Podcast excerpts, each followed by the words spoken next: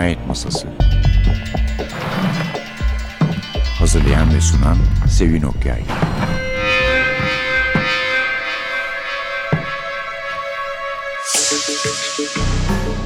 Merhaba, NTV Radyo'nun Cinayet Masası programına hoş geldiniz. Bu haftaki kitabımız Fındık Kabuğu, Nutshell. Yazarı ise Ian McEwan. İsmi mutlaka aşina gelmiştir. Yani kitaplardan olmasa bile filmlerden. Mesela bir tanesi Atonement, Kefaret hatırlayacaksınız ama başka kitaplar da var. Kitap okumayı sevenlerin hatırlayacağından aşağı yukarı emin olduğum mesela The Child in Time var. Enduring Love sonra Türkçe'ye çevrilmiş Cumartesi Saturday ki onun izlerini bu kitapta da bulmak mümkün. Bir de İngiliz Kitap Ödülleri yılın en iyi kitabını en iyi yazarı ayrıca ödüllerini kazandığı Sahilde. Evet, Ian McEwan zaman zaman tuhaf anlatıcılar kullanan bir yazar. Fakat bu seferki anlatıcısı yalnız kendisinin değil, sanıyoruz edebiyatında en tuhaf anlatıcılarından biri. Belki de birincisi. Çünkü anne rahminde henüz doğmamış bir bebek.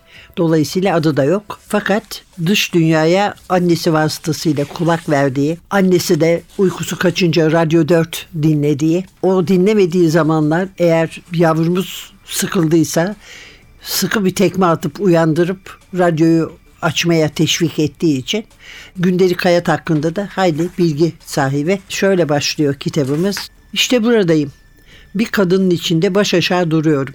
Kollarımı sabırla kavuşturmuş bekliyorum. Bekliyorum ve kimin içinde olduğumu, ne için orada bulunduğumu merak ediyorum. Kitap adını da Hamlet'in bir e, repliğinden alıyor. Bu ikinci perde ikinci sahnedeki repliği Hamlet'in. Ah tanrım kötü rüyalar görmeyecek olsam bir fındık kabuğuna bile sığar ve yine de kendimi kainatın kralı sayabilirdim. Aslında kendini kainatın kralı saydığı anları oluyor anlatıcımızın. Fakat esas mesele yani bu Hamlet alıntılarının falan nedeni onun doğmamış bir Hamlet olması. Hamlet çünkü sevdiği annesi Trudy yani Gertrude gibi Trudy ve hiç sevmediği amcası Claude yani Claudius gibi şair babasını öldürmeye karar veriyorlar ve onların geceleri, gündüzleri konuşmalarını duyuyor. Fakat müdahale edemiyor. Çünkü henüz doğmamış. Arada bir isyan ediyor. Doğayım diyor artık hakkım olan hayatı bana verin diyor. Yaşamak istiyor.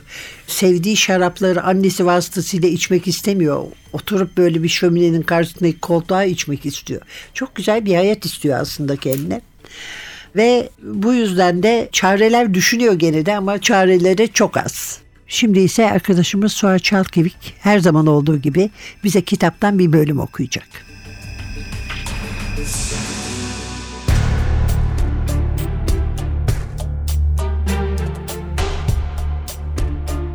Babam ara sıra uğruyor eve. O zaman içim sevinçle doluyor. Gelirken bazen Jude sokağındaki sevdiği dükkandan anneme Smothiler getiriyor. Hani şu meyve püresinin içine süt, su ya da başka malzemeler katılarak hazırlanan koyu içecekten. Güya hayatını uzatan bu yapışkan tatlı şeye pek düşkün. Bizi neden ziyaret ettiğini bilmiyorum. Çünkü ayrılırken hep üzüntülere boğuluyor. Geçmişte benim tahminlerimin pek çoğu yanlış çıktı. Ama hep dikkatle dinledim. Ve şimdi tahminim şu yönde. Claude'dan haberi yok. Anneme hala sırılsıklam aşık. Yakında onunla tekrar birleşmeyi umuyor. Annemin ona anlattığı ve bu ayrılığın amacının ikisine de gelişmek için zaman ve mekan sağlamak ve ilişkilerini yenilemek olduğu masalına hala inanıyor. Babam takdir edilmeyen bir şair ama yine de direniyor. Yoksul bir yayın evinin sahibi ve yöneticisi. Bugünün başarılı şairlerinin ilk kitaplarını yayımlamış. Herkesçe tanınan isimler bunlar. Hatta Nobel ödülü alan biri bile var. Bu kişiler ünlenince büyüyen çocuklar gibi daha büyük yayın evlerine geçmişler. Şairlerin sadakatsizliğini hayatın bir gerçeği olarak kabul ediyor babam. ve bir aziz gibi onlarla ilgili olup Kane Cross yayın evini de öven yazılara bayılıyor. Kendisinin başarısız bir şair olmasına öfkelenmek yerine üzülüyor. Bir keresinde Trudy ile bana şiirlerini yerden yere vuran bir yazıyı yüksek sesle okudu. O yazıda babamın modası geçmiş şiirler yazdığı, bunların biçimlerinin katı ve ciddi, fazla güzel olduğu yazılıydı. Ama şiir babamı yaşatıyor. Hala anneme şiirler okuyor, öğretiyor, inceliyor. Genç şairlerin ilerlemesi için elinden geleni yapıyor. Ödül kurullarında yer alıyor, okullarda şiiri destekliyor. Küçük dergilere şiir yazıları yazıyor. Radyoda da konuşmalar yaptı. Trudy ile ben bir keresinde onu gecenin geç bir saatinde dinledik. Trudy'den daha az parası var. Hele Claude'dan çok daha az. Bin tane şiiri ezbere biliyor. Benim gerçeklerden ve varsayımlardan oluşan birikimim bunlar. Sabırlı bir pul koleksiyoncusu gibi eğiliyorum onların üzerine. Geçenlerde koleksiyonuma bir parça daha ekledim. Babamın bir cilt sorunu var. Sedef hastalığı. Elleri bu yüzden pul pul oldu. Sertleşti ve kızardı. Trudy onların görünümünden de onlara dokunmaktan da nefret ediyor. Babama eldiven giymesini söylüyor. Babam reddediyor. Stordih'te 6 aylığına 3 sefil oda tutmuş. Borca batmış. Aşırı kilolu. Daha fazla spor yapmalı. Daha dün pul örneğinden devam edersem bir penny black edindim.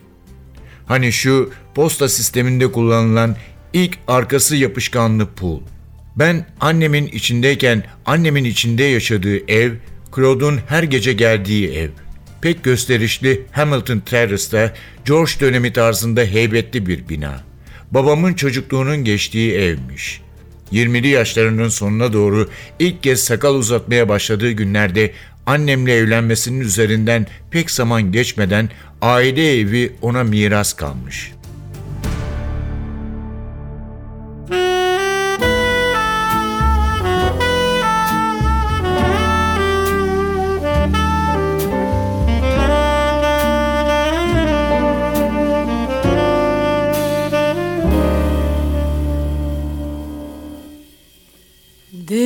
Qui font baisser le mien, un rire qui se fait sur sa bouche. Voilà le portrait sans retouche de l'homme auquel j'appartiens.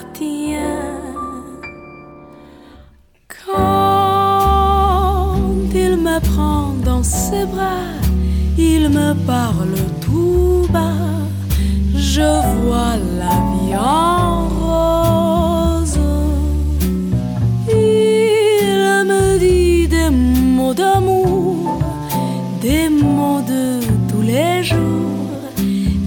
ça me fait quelque chose. Il est entré dans mon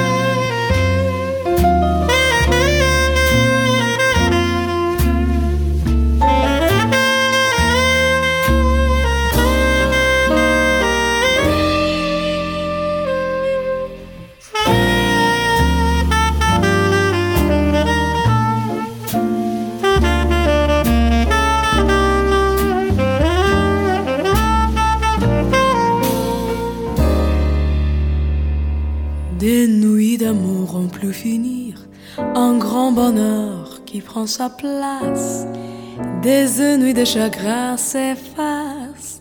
Heureux, à en mourir. Quand il me prend dans ses bras, il me parle tout bas. Je vois la vie en.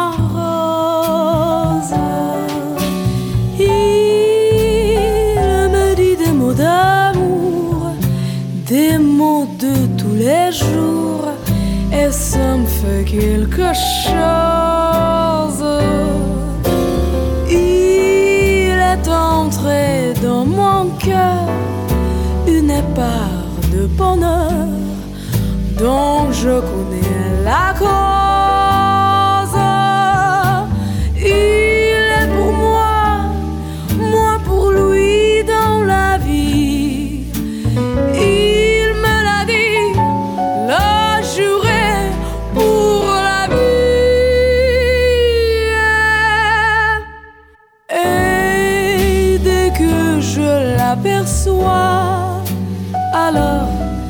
Sens en moi mon cœur qui.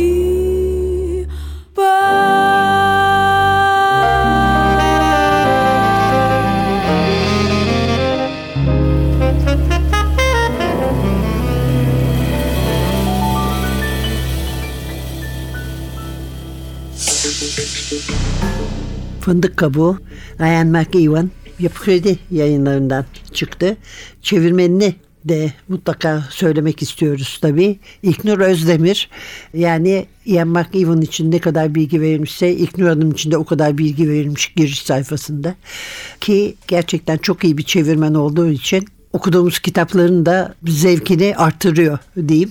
Evet, bu da edebi bir kitap olduğu için sonuçta her ne kadar polisiye bir olay da varsa zaten polisler de var. İyi bir çeviri çok makbule geçiyor doğrusu. Evet, biraz karakterlerimizden söz edelim isterseniz. Çocuğumuz her devrin adamı gibi. Artık çocuğumuz diyorum ikide bir de cenin demek tuhaf kaçtığı için. Babası böyle iri yarı cüsseli, iyi niyetli, edebiyat seven, şiir çok seven bir ara bin tane ezberlemiş olduğunu söylüyor anlatıcımız. Bir adam fakat çok iyi bir şair değil. Küçük bir yayın evinin sahibi. Şiir basan tabii. Maddi durumu iyi değil. Buna karşılık Londra'da St. John's Wood'da çok büyük ama harap bir evi var ona miras kalmış. Dolayısıyla John'un John babasının adı. John'un her zaman küçük gördüğü kardeşi Claude'un gözü hem bu evde çünkü emlakçı kendisi hem de John'un karısı, güzel karısı sık sık bize tarif edildiği gibi elma beyazı kollar, omuzlar, kocaman yeşil gözler ve güzel bir vücut anladığımız kadarıyla. Hatta bazı yerlerde böyle e, şortu ve bikini üstü ve kalp şekli pembe çerçeveli gözlükleriyle yaşına rağmen Lolita'yı andırdığı bile oluyor baştan çıkarma babında.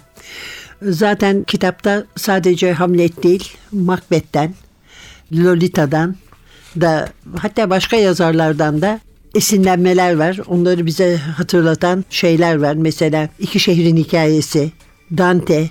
Çünkü cennetten, cehennemden ve unutulmuşluktan yani Araf'tan da söz ediyor anlatıcımız. Alıntıları ve esinlenmeleri de var. Ancak Can karısına çok aşık olduğu halde karısı ondan bıkmış Trudy zaten eski kafalı bir kız aslında. Çünkü mesela Claude'u aradığı zaman numaraları çevirdiğini duyuyoruz. Eski bir telefondan arıyor. Google'a girmiyor. Facebook'u yok. Yani bir 80'ler insanı. 80'lerde doğmuş birisi. Buna karşılık John eski edebiyatın bir mirası. Claude ise düpedüz 2015'in insanı.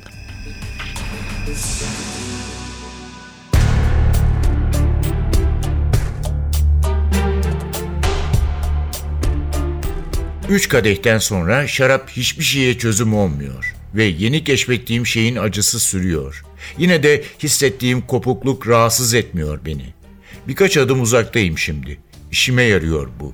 Kendimi 5 metre kadar kendimin aşağısında açıkça görüyorum. dağa tırmanırken düşüp bir kayanın üzerine sırt üstü serilen bir dağcıyı görür gibi. Durumumu anlamaya başlayabilirim. Hem düşünebilirim hem hissedebilirim. Ve bütün bunları yeni dünyadan gelen mütevazı bir beyaz şarap sayesinde becerebilirim. Öyle. Annem babamın kardeşini tercih etmiş. Kocasını aldatmış, oğlunu mahvetmiş. Amcam abisinin karısını çalmış, yeğeninin kocasını aldatmış, yengesinin oğlunu kaba bir biçimde aşağılamış. Babam yapısı gereği savunmasızdır. Benim durumum gereği olduğum gibi. Amcam benim genomumun dörtte biri onunla ortak, babamınkinin yarısı ama ben Virgilius'a ya da Montaigne'e ne kadar benziyorsam o da babama o kadar benziyor. Benim hangi habis yanım Claude'dan geçiyor ve ben bunu nasıl bileceğim? Kendi kendimin kardeşi olabilirdim ve o kendi abisini nasıl aldattıysa ben de kendimi öyle aldatabilirdim. Doğduğumda ve nihayet yalnız kalmama izin verildiğinde mutfaktaki bıçağı alıp saldırmak istediğim bir çeyrek kısmım var. Ama bıçağı tutan kişi aynı zamanda kalıtımsal olarak dörtte birimi oluşturan amcam olacak. O zaman bıçağın nasıl kımıldamadığını göreceğiz. Bu fikir bir biçimde ona da ait ve bu da. Trudy ile ilişkim de iyi gitmiyor. Onun sevgisinden emin olduğumu düşünürdüm. Ama şafak vakti radyoda tartışan biyologları duydum. Hamile anneler rahimlerine yerleşenlerle mücadele etmelilermiş. Kendisi de ana olan Doğa, gelecekteki rakibim olacak kardeşlerimi beslemek için ihtiyaç duyulabilecek kaynaklar uğruna mücadele edilmesini buyuruyor. Sağlığım Trudy'ye bağlı ama o kendini bana karşı korumalı. Öyleyse benim duygularımı neden umursasın? Benim yetersiz beslenmem onun ve henüz ana rahmine düşmemiş bir ufaklığın çıkarına amcamla buluşmasının beni rahatsız etmesini neden dert etsin kendine?'' Biyologlar babamın en akıllıca hareketinin bir başka erkeği kandırıp kendi çocuğunu onun yetiştirmesini sağlamak olacağı fikrindeler. O sırada babam da benim babam başka kadınlara kendi benzerliğini dağıtmalıymış. Ne kadar soğuk, ne kadar sevgisiz. Öyleyse hepimiz yalnızız. Ben bile. Her birimiz ıssız bir caddede yürüyoruz omzumuza attığımız bir sopanın ucundaki bohçada bilinçsizce yol almanın planlarını, akış çizeneklerini taşıyoruz.''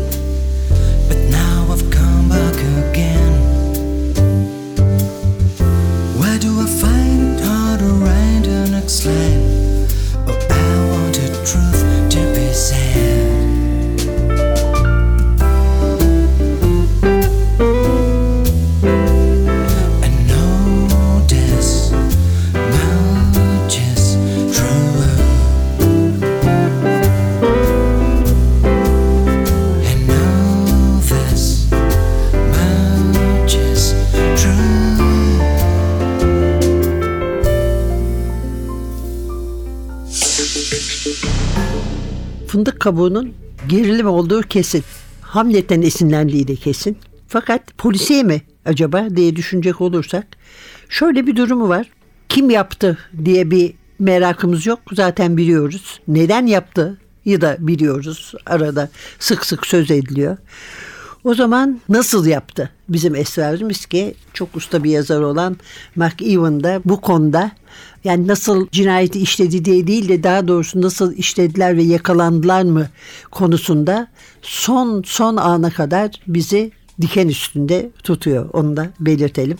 Hamlet derken tabii benzerlikleri olduğu gibi ters yanları da var. Mesela ölsem mi diye değil de doğsam mı ve ne zaman doğsam diye düşünüyor. Babasının hayattaki haliyle başlıyor. Oradan hayaletine gidiyor.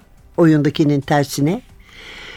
Ve e, sessizlikle başlıyor. Bir kaos içinde sona eriyor. Bir de yanına alıp eve geldiği genç bir kız var. Elodie. Ördek sesli baykuş şairi. Genç ve güzel bir kız. Sevgilisi olduğu izlenimini uyandırıyor. Hatta söylüyor. Elodie de ona çok hayran. Genç bir şair himayesi altında. Fakat John'un bu ev ziyareti karısı Trudy'ye çünkü Trudy ile boşanmış değiller. Trudy ondan evi terk etmesini istemiş. Daha önce orada birlikte oturuyorlarmış. E, lütfen git demiş. İşte bu hamilelik beni böyle çok kötü yapıyor. Ben biraz rahatlamak istiyorum. Alan istiyorum senden demiş. Bana boş alan ver. Git ben burada kendi kendime oturayım.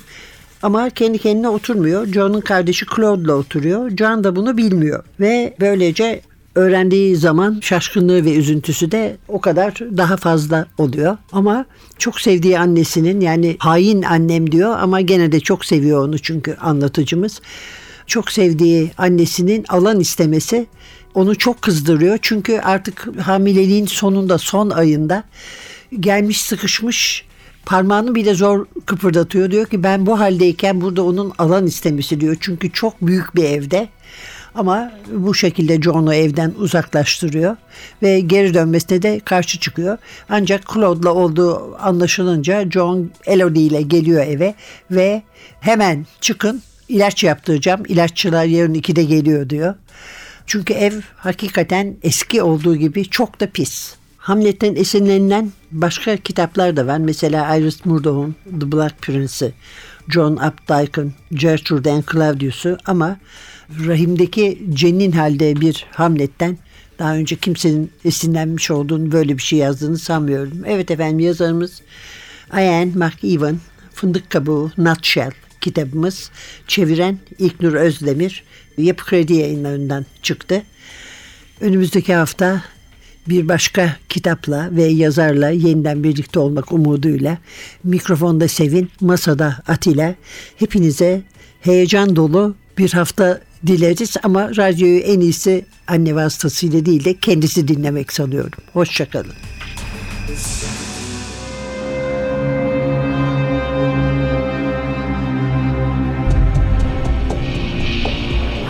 Cinayet Masası Hazırlayan ve sunan Sevin Okyay